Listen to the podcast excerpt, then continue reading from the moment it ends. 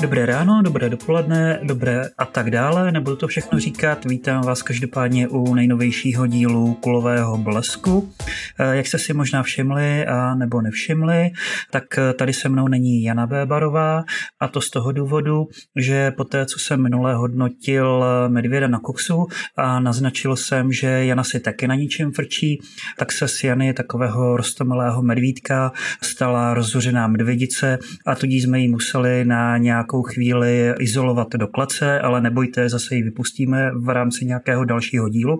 Každopádně Marii, která je tu místo Jany, přeji dodatečně po tady tomhle šovinistickém komentáři všechno nejlepší k Mezinárodnímu dní žen a rovnou se jí zeptám, jaký je její nejoblíbenější strašidelný film. Tak eh, hezký den i ode mě. Už jste určitě slyšeli, že já moc ty strašidelný nebo hrůzu šířící filmy nevyhledávám, ale vlastně mám docela ráda, mám takový jako klasický námět, kterým je Drákula. Jednak mě bavila i ta literární předloha, ale i řada těch eh, různých a různorodých filmových adaptací. Počínaje tím velmi klasickým filmem Upír na sferatu z roku 1922, který natočil Friedrich Wilhelm Murnau a nebo filmem Ve stínu upíra, který se právě tady k tomuhle legendárnímu snímku z 20. let vrací a nějakým způsobem ho taky adaptuje a pochopitelně naprostou klasikou je Kopolův Drákula z roku 1992. Tak je skvělé, že si tady zrovna, když jako hlavní titul máme v pořadí šestý vřízkot.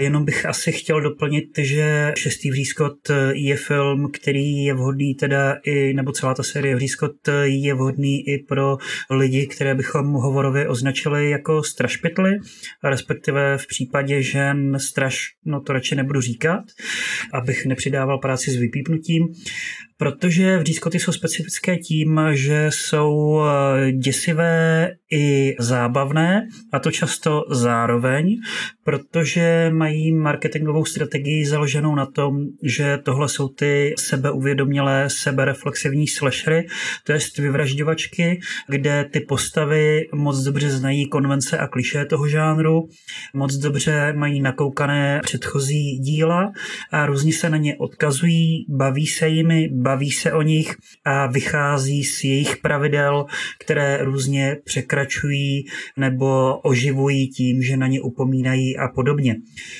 Chtěl bych ale říct nebo vyvrátit jeden z omylů, který se o sérii Vřízkot šíří, Série Vřízkot rozhodně nebyla první, která přišla s tady tímhle sebeuvědomělým, sebereflexivním přístupem nebo pojetím k tomu samotnému žánru nebo teda subžánru slasheru. Eh, jednak před prvním Vřízkotem, který má dataci 1996, tak eh, bylo hned několik hororů v 90. letech, které si byli vědomi toho, že jsou fikce, eh, reflektovali k sobě jako k určité fikci, pojednávali o sobě jako o fikci, ať už teda Candyman, který zpřednitňoval městské legendy a vztah eh, výzkumní zprávě k městským legendám a funkci městských legend, co by určitého děsu, který zpřednitňuje sociální problémy, tak Wes Craven, režisér prvních čtyřech vrýskotů, v roce 1994 eh, napsal a natočil novou noční můru, která byla založena na tom, že se natáčí nový díl Noční můry, eh, úspěšné populární vyvražďovací série a ten vrah Freddy se dostává znovu do snů té ústřední představitelky, která má hrát tu hlavní představitelku v tom nově natáčeném dílu. Takže to bylo, jak se říká, velmi meta, respektive velmi metafikční. A už v 80. letech jsme měli slashery, to je ty vyvražďovačky, které byly postaveny na těch záporných postavách jako Freddy, Chucky, které měly značně nadsazené černohumorné hlášky, takže to byla spíš zábava, než že to bylo opravdu děsivé. A měli jsme i v 80. letech ať už v Americe a nebo v Itálii značně poučené vyvražďovačky, kde se natočil zvuk který byl skutečný součástí nehody a na základě toho se vyšetřovalo, protože tím vyšetřovatelem byl zvukař, jako v případě výstřelu Blowout od Briana De Palmy, anebo zmínili italské věci jako Temnota Daria Argenta, kdy vrah vraždí podle knihy spisovatele hororového a zároveň představuje ohrožení pro toho hororového spisovatele. Takže vřízkoty byly akorát prvními horory, prvními vyvražďovačkami, které měly tu propagaci založenou na tom, že tohle jsou ty komediálně nadsazené, sebeuvědomělé a sebereflexivní slashery nebo horory, ale ty zástupce můžeme najít, jak jsem se právě zmiňoval, mnohem, mnohem dřív. A teď už teda k celé té sérii vřízkotů a především k tomu poslednímu dílu. Vřízkoty byly sebereflexivní, sebeuvědomělé v tom, že jednička byla o těch kliše, konvencí těch vyvražďovaček, Dvojka byla o pokračováních a jejich roli, trojka byla o trilogiích, završení trilogií a nových pravidel, které právě završení trilogie ustanovují. Čtvrka byla o vztahu předělávky a originálu. Pětka byla víceméně o tom též, protože byla o legacy kvalech, co jsou takové v podstatě pokračování po letech, které do jisté míry chtějí začít znovu, ale neignorují tu návaznost na ty předchozí díly. A šestka je o pokračování k tady těmhle legacy kvalech je o vztahu k tomu původnímu, k tomu odkazu, protože hodně čerpá především z dvojky, variuje, parafrázuje její konkrétní scény, motivy a podobně. A je, což se tam explicitně rozebírá ústy postav o franšízách, že už nestačí jenom nějaké pokračování nebo nějaké pokračování navázání po letech, ale je nutná franšíza, rozprostření toho díla do různé podoby těžení z rekvizit a dalších věcí, které se prodávají. Vedle toho teda vřízkoty nějak reflektovaly funkci hororu ve společnosti nebo ke společnosti, takže jednička byla o tom, jestli skutečně horory dělají z lidí vrahy, eh, dvojka byla o tom, nakolik eh, horory podle skutečných událostí jenom bulvárně vytěžují, eh, se zase chtivě vytěžují v podstatě skutečnou tragédii a dělají z ní velmi nevhodně zábavu. Trojka byla o tom, co Hollywood dělá s lidmi a tak dál a tak podobně. Ten předchozí vřízkot byl o toxickém fandomu, o toxických fanoušcích a tenhle vřízkot je o toxických lidech na internetu, kteří viktimizují oběť a jaký dopad to má na tu oběť, na její okolí, na sebe přijetí těch lidí čím vřízkoty byly opravdu pozoruhodné a čím pozoruhodný i tenhle, tak eh, vyvržovačky byly postavené na navracejících se vrazích, zabijacích, kteří prostě byli nesmrtelní nebo se stávali nesmrtelnými.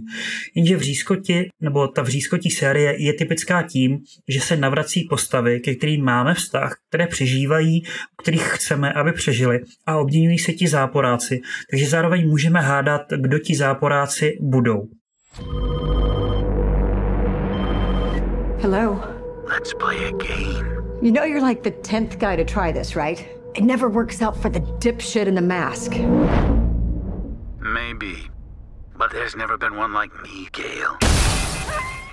A pokud eh, novému du režisérů a scénáristů, kteří si nechají přezdívat Radio Silence, ale jmenují se Matt Bettinelli Olpin a Tyler Gillette, se něco opravdu daří, tak to vytvářet vztah nejen k těm původním postavám eh, z těch původních čtyřech blízkotů, které režíroval Wes Craven a napsal nebo spolu napsal především Kevin Williamson, ale daří se jim vytvářet vztah i k těm novým postavám, které jsou sympatické, prochází si určitým vývojem, jsou nějak eh, psychologicky profilované, více se zabýváme eh, jejich pohnutky, vyrovnávání se s traumatem, otázkou rodiny, utváření rodiny, alternativní rodiny. A díky tomu fungují ty jednotlivé vraždy nebo to, že ty postavy jsou skutečně ohrožovány. Navíc, zatímco předchozí pátý vřízkot zapomínal na to, že vřízkoty byly postavené dost na hře kočky z myší, tak tady tenhle z toho vyložení těží a má několik naprosto výborných napínavých sekvencí, kdy se bojíme o ty postavy, protože jsou nám sympatické, protože jsou dobře prokreslené, protože prochází vývojem a zároveň se vyložení jako těží z toho nového prostředí. Stejně jako dvojka a trojka v Řízkotu se odehrávaly mimo to ústřední dění, mimo to městečko Woodsboro, tak tady tenhle vřízkot je přesunut do New Yorku, i když ne vyloženě na Manhattan, Manhattan eh, jako jeden z dílů pátku 13. a z toho prostředí Manhattanu, které je anonymní, kde vrahem může být každý, kde je ten velký dav kdy se z toho davu může vynořit eh, ten vrah kdykoliv, tak z toho se těží naprosto výborně. Je tam jedna výborná sekvence v metru, eh, je tam výborná sekvence, kdy se těží z toho, jak v Manhattanu jsou některé domy velmi blízko k sobě, naopak se těží v jiné sekvenci z toho, jak některé ty obydlí v Manhattanu jsou vyloženě vzdálené, i co se týče jako různého třídního rozvrstvení, takže i to přenesení do jiného prostředí je skvěle vytěženo. A je to teda velmi zábavné, velmi napínavé. Je to zároveň, řekl bych, jako nejbrutálnější vřízkot v celé té sérii. Ty jednotlivé vraždy jsou tam vloženi vytěženy, jak jen se to dá. Takže se dá říct, že Vřízkot spolu s dětskou hrou, respektive s tou sérií Chucky, je asi jedna z mála sérií hororových, která nemá ani jeden špatný díl, nemá ani jeden vloženě jako podprůměrný díl, podle mě nemá ani jeden vloženě byt jenom průměrný díl. I ta podle mě jako nejhorší pětka je mírně nadprůměrná. A tady tenhle díl je vloženě výborný. Začíná to hrou s očekáváním, jednou jako z nejnápadnějších úvodních vyvražďovaček v celé té sérii vřízkotů. A pak je to jenom lepší. Prostě to začíná vraždou pedagožky Film Studies, což myslím každý, kdo někdy studoval film studies, tak jako měl tady tyhle představy, nebo si říkal, že kdyby některé kusy ubyly, tak by to bylo jenom ku prospěchu úplně všech a pak je to jenom lepší. Takže za mě 90% a nechám tady Marie, aby na mě navázala, i když v to neviděla, takže se asi může vyjádřit k něčemu z toho, co jsem řekl a pak pokračovat s hodnocením nejnovějšího dokumentu Robina Kvapila Moremiko. No já se rozhodně ohradím vůči tomu prohlášení, že bych měla někdy během studií v úmyslu likvidovat někoho ze svých pedagogů nebo pedagožek. Neměla jsem to nikdy v úmyslu, to jenom, aby to zaznělo na záznamu. Tak, Moremiko samozřejmě úplně eh, jiný typ eh, snímku. Máme dneska na programu dva dokumentární tituly, které já jsem oba dva viděla v loňském roce vlastně na festivalu dokumentárních snímků v Jihlavě a právě tenhle ten film More Miko, kterým začínáme, byl jedním z mých favoritů, jedním z eh, nejsilnějších eh, zážitků pro mě teda toho loňského ročníku. A to z řady důvodů. Je to film, který jednak zpracovává velmi silné téma, je to příběh, eh, nebo zaměřuje se to v té první jakoby ústřední linii na postavu Jaroslava Mika, což je poloviční Rom a profesí kamionák, což eh, vzhledem k tomu, čím on se zabývá a co ten eh, dokument znázorňuje, je myslím velmi podstatné zdůraznit, že to není žádný vysokoškolsky vzdělaný eh, nebo levicový intelektuál a podobně. Je to v tom jakoby nejlepším slova smyslu obyčejný člověk, který ze své naprosto jako autentické přirozené podstaty se snaží vykonat něco dobrého a Robin Kvapil, tvůrce snímku More Miko, právě sleduje to jeho snažení, které bohužel je neúspěšné, ale ne tolik kvůli tomu, že by pan Miko vlastně byl nějaký neschopný, ale protože naráží na řadu překážek, které jsou prostě mimo jeho dosah, mimo jeho možnosti je vlastně tyhle ty překážky překonat. Ta jeho aktivita se týká iniciativy Češi pomáhají, což je iniciativa, která vznikla během té imigrantské krize, kdy snahou těle těch lidí bylo dostat do České republiky a pomoci syrským sirotkům, kteří zůstávali vlastně v uprchlických táborech. A je potřeba říct, že se to týkalo několika desítek, myslím čtyř nebo pěti desítek eh, dětí, což vlastně na rozlohu a na počet obyvatel České republiky je pochopitelně malý množství. Ale tyhle ty snahy o tenhle ten naprosto, teda, jak už jsem říkala, prostě autenticky jako dobrý skutek, narazily na neskutečnou nevoli politické reprezentace a to, jak eh, vlastně při tady tom typu eh, snažení nebo nějakého typu jako snahy o charitativní činnost eh, někdy můžou podobné iniciativy narážet právě na nevoli té politické reprezentace, tak tohle to právě vytváří druhou rovinu toho snímku. A díky tomu ten film velmi dobře teda vypovídá o tom, v jakém stavu je Česká republika, nakolik vlastně je obtížné, i když chceme udělat něco takhle nesmírně dobrého, tak na co můžeme narazit a eh, jak pak vlastně to naše snažení může být naprosto, naprosto marné a naprosto sisyfovské a bezcílné. Tenkrát vlastně tím, kdo rázně zarazil jakoby postup té iniciativy, byl tehdejší premiér Andrej eh, Babiš, náš teda samozřejmě velký oblíbenec. Na mě nějaká paní pustí nad labem křičela eh, v tom globusu u pokladny. Jste vy ten Miko, co byl v tom? Já jsem si říkal, ty docela hezká ženská, udělám ní oko. Říkám, no to jsem já. Ona, to jste vy ten vlasti zráce? Ten důvod, proč ten film se mi, se mi tolik líbil, je v tom, že dokázal velmi dobře vlastně stvárnit tu cestu toho Jaroslava Mika, ty jednotlivé, zachytit jednotlivé kroky, kterými on procházel. Vlastně tím observačním eh, způsobem je prezentován v nejrůznějších situacích, kdy se snaží prostě zvrátit situaci ve svůj prospěch, hledá různé cesty, nevzdává se, je nesmírně odhodlaný, vytrvalý. Eh, je to skutečně eh, teda obdivuhodný příběh, který zároveň se podařilo aktualizovat během té doby toho natáčení, během covidové situace a i během teda počínající války na Ukrajině. Takže za mě nesmírně přesvědčivý, nesmírně působivý snímek, zároveň velmi samozřejmě intenzivní zážitek, srdcervoucí, když vlastně po těch desítkách minut eh, vidíme a zjistíme, pokud třeba jsme tu iniciativu nebo osud té iniciativy neznali, jak to vlastně pro toho ústředního hrdinu a potažmo pro třeba ty syrské uprchlíky nebo jiné uprchlíky vypadá. Takže velmi aktuální, velmi silný snímek a za mě 80%. Na tom výsledném hodnocení se shodneme. Já bych to akorát vzal víc z té, dejme tomu, jako filmarské stránky, jak je to natočeno, protože jde o režijní počin Robina Kvapila, který předtím natočil například eh, fikční snímek eh, Všechno bude fajn, ve kterém obrátil kameru na sebe, na Brno a na lidi z Brna, respektive velmi specifické existence v Brně, což nebyl hezký pohled, což ví kdokoliv, kdo někdy byl v Brně. Eh, následně natočil dokument Máme navíc o prezidentské kandidatuře Horáčka, v jehož PR týmu byl, takže otočil tu kameru na Horáčka, ale paradoxně překvapivě spíše na sebe což taky nebyl hezký pohled. A teďka otáčí tu kameru na tu zemskou společnost, její rasismus, xenofobii, předsudečnost, pokrytectví a liknavost a přetvářku politiku, což je teda zatím jako nejhorší pohled ze všech, které nám Robin Kvapil nabídl, ale je to teda velmi cený a velmi záslužný, nehezký pohled. Je to dokument, který je v podstatě o někom, kdo by se dal označit v neurážlivém slova smyslu jako aktivista. Zároveň je to dokument, který je právě na tom hodně zvoleném příkladu v podstatě sám aktivistický nebo aktivizující, protože říká, že pokud eh, tohle zvládne, tohle se chopí eh, někdo, kdo je jako v uvozovkách kamionák a kdo je jako poloviční Rom a kdo sám má zkušenosti se žádáním o azyl v Kanadě, tak by to v podstatě mohl zvládnout eh, kdokoliv, včetně těch jako klávesnických hrdinů.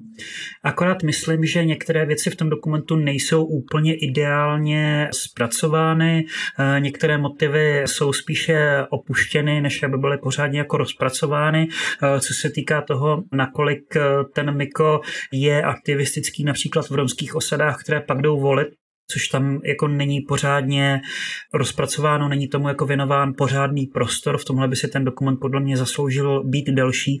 Na druhou stranu se tam podle mě ale moc hezky pracuje s motivy ve vztahu na to ústřední téma rasismu, xenofobie, liknavosti a pokrytectví české společnosti a zejména politiky, protože v první polovině vidíme jednoho politika, který Mikovi něco slíbí a pak médiím po konzultaci se svým poradcem, bývalým poradcem v současnosti řekne, řekne něco jiného a v druhé polovině vidíme jiného politika ze strany, která dělá, jak je liberální, ale ten ani nechce být pořádně natáčen na kameru a i když to má v gesci, protože je ministr vnitra, tak jsou to jenom jako plané keci a plané sliby, tudíž ten film ukazuje určitou deziluzi z politiky a zároveň ukazuje deziluzi ze společnosti. Moc hezky se tam navrací motiv s myčkou, kde Miko je nejenom kamionák, takže pochopitelně ty svá auta musí umývat, ale zároveň myčka je něco, co je očistné, ale i něco, co vlastně vyžaduje neustále čištění, kdy Miko se tam navrací, aby čistil tu špínu. V Mice sleduje třeba docela traumatizující záběry z uprchlického táboru, kde hořelo a taky se tam navrací, aby smíval určité nápisy na svých autech, protože lidi kvůli tomu, že chce pomáhat necelé 50 dětí, mu na auta píšou chcípni nebo zrádce, což se teda údajně nedostalo do toho dokumentu, do té celovečerní verze, která jde do kin ale byl to jeden z nápisů. Tudíž je to film o nenávisti, který je proti nenávisti a zároveň film, který velmi dobře funguje jako observační dokument i jako do jisté míry politický thriller o outsiderovi a někdy je to vloženě napínavé s velmi vhodně zvolenou etnickou romskou hudbou. Tudíž za mě tak je těch 80%. Druhým dokumentárním snímkem, o kterém dnes budeme mluvit, je Vyšetřovatel, tentokrát česko-chorvatská koprodukce, dokument režírovaný Viktorem Portelem. Zase vlastně ve středu vyprávění je jeden ústřední protagonista, tentokrát ale více sám vlastně v osobě vypravěče, nejenom jako v případě Jaroslava Mika, někdo, kdo je pozorován filmaři a jehož příběh je zprostředkováván. Tentokrát skutečně ten vyšetřovatel, eh, konkrétně teda Vladimír Dzuro, nese i tu vypravickou roli, což je vlastně taková zvláštní dualita, myslím, by se dalo říct. A těmi eh, souvislosti, eh, které obklopují jeho vyprávění, není v tomto případě, řekněme, nějaký jako společenský problém, ale spíš historické téma nebo historická událost. Dokument Vyšetřovatel se vrací k relativně nedávným dějinám evropským a především teda jugoslávským a konkrétně se vrací do období jugoslávské občanské války, která začala před 30 lety. A je to téma, které vlastně v tom evropském prostředí stále velmi silně rezonuje do ukrajinského konfliktu. Vlastně to byla poslední válka na evropském území, byť eh, teda během prezidentské eh, kampaně, která nedávno u nás probíhalo, se muselo některým lidem připomínat, že Balkán taky je součástí Evropy a myslím si ale, že mnozí z nás buď si to pamatují, nebo to známe právě z těch našich soudobých dějin, že i my, Česká republika, stejně jako další země střední Evropy, jsme přijímali mnohé uprchlíky právě ze zemí bývalé Jugoslávie, a mnozí z těchto bývalých právě jugoslávských občanů a jejich další generace stále žijí v České republice, takže to je něco, co je velmi silně srostlé i s tím naším prostředím.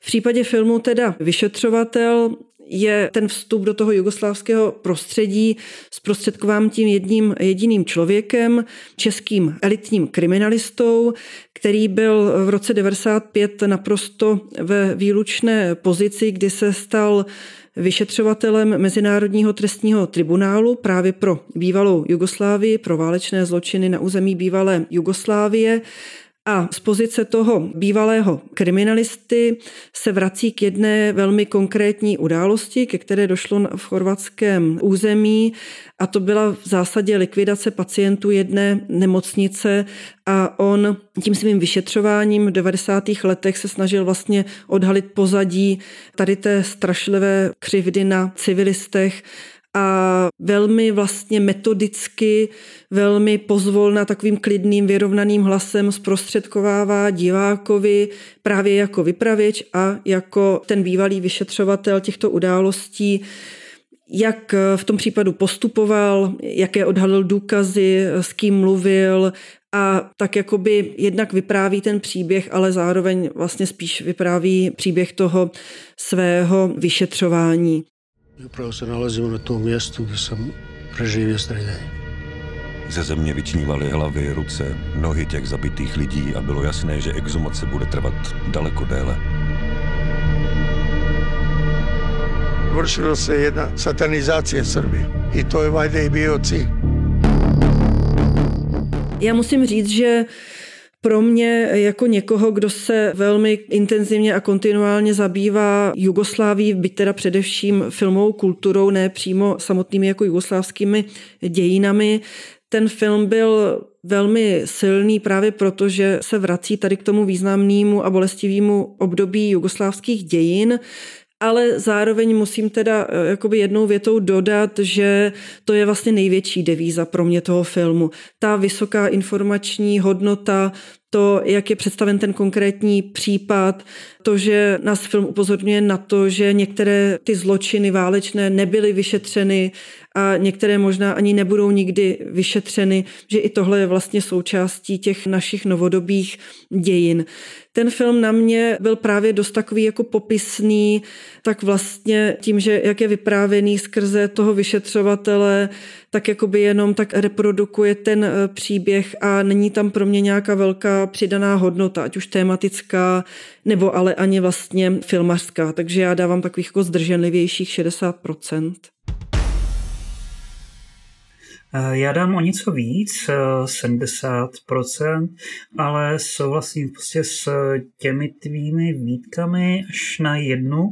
Já si osobně nemyslím, eh, že by ten dokument měl vypravěče. On má komentáře mimo obraz, které slyšíme, a to nejenom od toho ústředního sociálního aktéra, ale i od těch dalších. Takže se k tomu dá přistupovat jako k dokumentu, který nějak zpřednětňuje ty myšlenkové procesy ve vztahu k těm místům, kde se ty konkrétní lidé zrovna nacházejí. Tudíž se tam vytváří stav nebo vztah mezi místem a vzpomínkami mezi místem, které si něčím historicky prošlo a mezi individuální pamětí, jak si to pamatuje ten konkrétní účastník nebo účastnice. A v tomhle je to zajímavé a to je důvod, proč eh, ten dokument hodnotím mírně nadprůměrně. Na druhou stranu je to i právě ten problém, protože ten hlas je velmi monotónní, respektive ten dominantní hlas je velmi monotónní.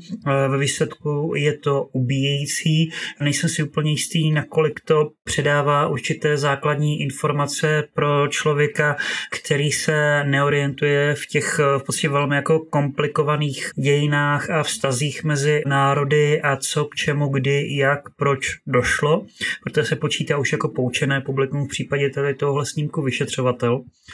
A osobně bych řekl, že pokud eh, k tomu chce někdo přistupovat jako k určitému souboru informací, k určitému penzu informací, na základě kterých si udělá obrázek o Jugoslávii a o nedořešených eh, spáchaných eh, zločinech v Jugoslávii, nebo teda v bývalé Jugoslávii, abych byl přesný, tak asi bude lepší, když si přečte knihu toho hlavního sociálního aktéra Vladimíra Zura, knihu nazvanou Vyšetřovatel démon balkánské války a světská spravedlnost, díky které ten čtenář, čtenářka bude mít lepší přehled o té dané problematice, než má z toho samotného dokumentu.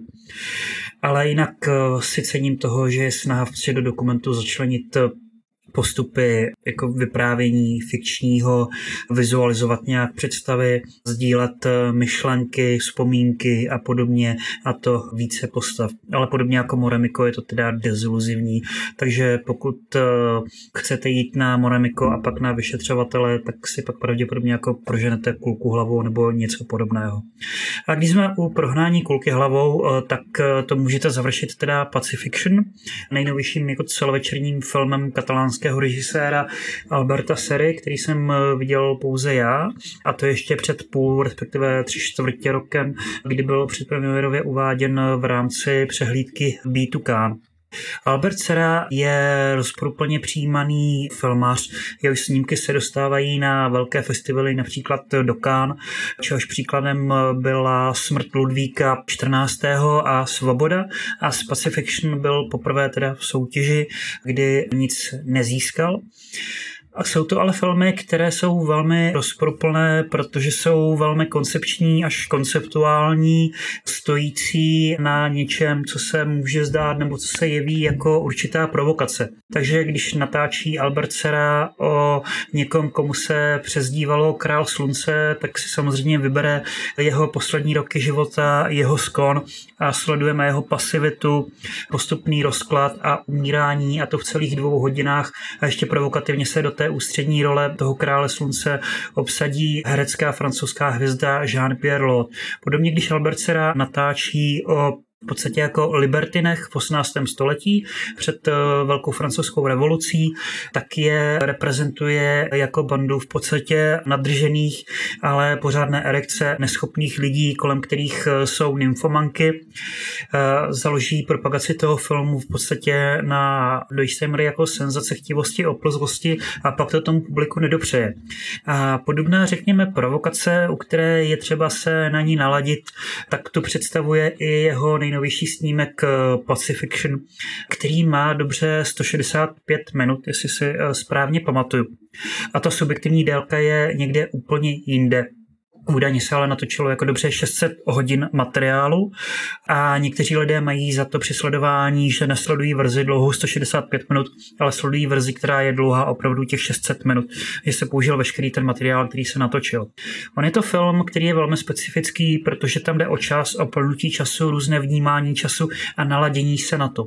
Pokud se nenaladíte, tak u toho budete trpět celou dobu. Eh, mně trvalo zhruba necelou hodinu, než jsem se naladil a navíc ten film je ještě staví na tom, že pohrouží toho diváka, který si na něco navykne, pokud si teda navykne, pokud eh, jako vyjde tomu dílu vstříc a pak ho z toho vytrhne. Protože první hodina je jako velmi uzavřená až klaustrofobní, eh, skrzeva jednu z postav eh, se dozvídáme, jak funguje ten mikrokosmos, do kterého je to zasazené a pak najednou po hodině se dostáváme na moře. Po další hodině nebo skoro hodině se dostáváme třeba do letadla.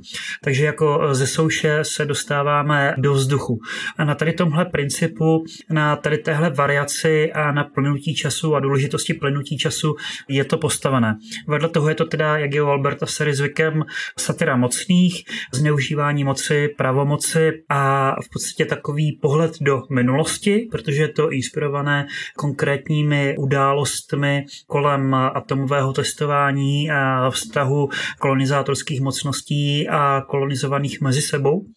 Ale je to takovým výhledem do budoucna ohledně hrozby apokalypsy, ohledně jako celkové hrozby k tomu, k čemu směřuje společnost. Je to taková jako snová satira, u které se buď naladíte, nebo nenaladíte buď se vám to bude zamlouvat, eh, nebo to v podstatě budete vyloženě nenávidět. Nejblíž to má asi jako k srdci temnoty Josefa Konrada, eh, respektive k nepřímé adaptaci srdce temnoty Kopolově apokalypse, ale eh, bez té války, bez těch výbuchů, bez ničeho epického. Představte si v podstatě tu scénu z prodloužené verze apokalypsy, kde je vedena ta disputace odborná rozepře ohledně kolonizace, kolonizátorské minulosti s smysluplnosti jednání politiků a vztahu lidí k ním na té francouzské plantáži nebo kde to tam je. A tohle si roztáhněte na skoro tříhodinový film a máte v podstatě Pacifiction. Les intérêts hostiles à notre pays commencent à être un petit peu trop présents. Vous a menacé takže vám to mírně doporučuji, protože za mě je to na 70%, ale spíše vás od toho paradoxně odrazuju, protože tohle je vážně jenom pro ty nejotrlejší artové klubové diváky. A teď už teda jenom nakonec eh, citát eh, nebo citace, jak bývává zvykem. Když jsme měli ty dokumenty, tak citace k jinému dokumentu. Dokument, který dopřává zbytečný prostor lidem, kteří si ho nezaslouží, protože jde o zjevné attention horse a pochybné manipulátory. Napsal teda distributor síly, ale nebylo to k síle, ale k Netflixácké minisérii Ztracené letadlo. A když jsme u attention horse, tak eh, herní vývojář Daniel Vávra věnoval eh, několik statusů jednomu z filmů, který byl oceněn na českých hlavech a který je dostupný nebo nedávno byl zpřístupněný na Netflixu a to Banger Adama Sedláka. Daniel Vávra konkrétně napsal ty vole, Banger mě donutil napsat první recenzi na ČSFD. Po 13 minutách a 36 sekundách ten cringe fest opouštím a jdu raději koukat do zdi a rozdírat si varlata osilovým kartáčem namazaným čili pastou. Myšík neumí hrát, Bendik neumí hrát, s kameny máme celá rodina epilepsii. Banger, všechny bych pochcal, je jak kdyby to natočil Maxim Turbulence ve svém nejslabším období. Schizoidní atmosféru založenou na tom, že Myšík chce natočit pochcal Banger s tragédem Ferrari Honda a starou mu zbalil révaj a proto se to tváří tváří jako prolomit vlny je něco, co nezvládám. Na světě umírají každý den miliony nevinných lidí a tady pan Pochcal právě zažívá mentální breakdown kvůli tomu, že jeho bába z vejšky radši bude souložit s Révajem. I když ono vlastně je naprosto příšerný, že někdo napsal scénář, kdy vymaštěný retard, co díluje Piko, chodí s bábou z vejšky, která souloží s Révajem. Taky z toho zažívá mentální breakdown. A ty vole, za tohle někdo dostal vás herecký výkon, filozofování na kapačce a Karlovi Čapkovi a jeho gengu to dorazilo. Už aby scénáře psalo AIčko, horší než tohle to nebude. A tak dál a tak podobně, protože Daniel Vávara velmi rád píše a já to ani nebudu dočítat do konce a nebudu dočítat dokonce ani ty další statusy, které tomu věnoval. Každopádně, pokud nechcete číst a poslouchat názory lidí, kteří u 100 minutového filmu zvládnou jenom prvních 13 minut a 36 sekund a pak mají velmi obsáhlé názory, které jejich přečtení vám zabere delší dobu než je těch 13 minut a 36 sekund, tak poslouchejte nás, protože my mluvíme nějakých 37 eh, minut a 30 sekund a tímto se s vámi teda loučím. Díky. Příště na viděnou nebo naslyšenou.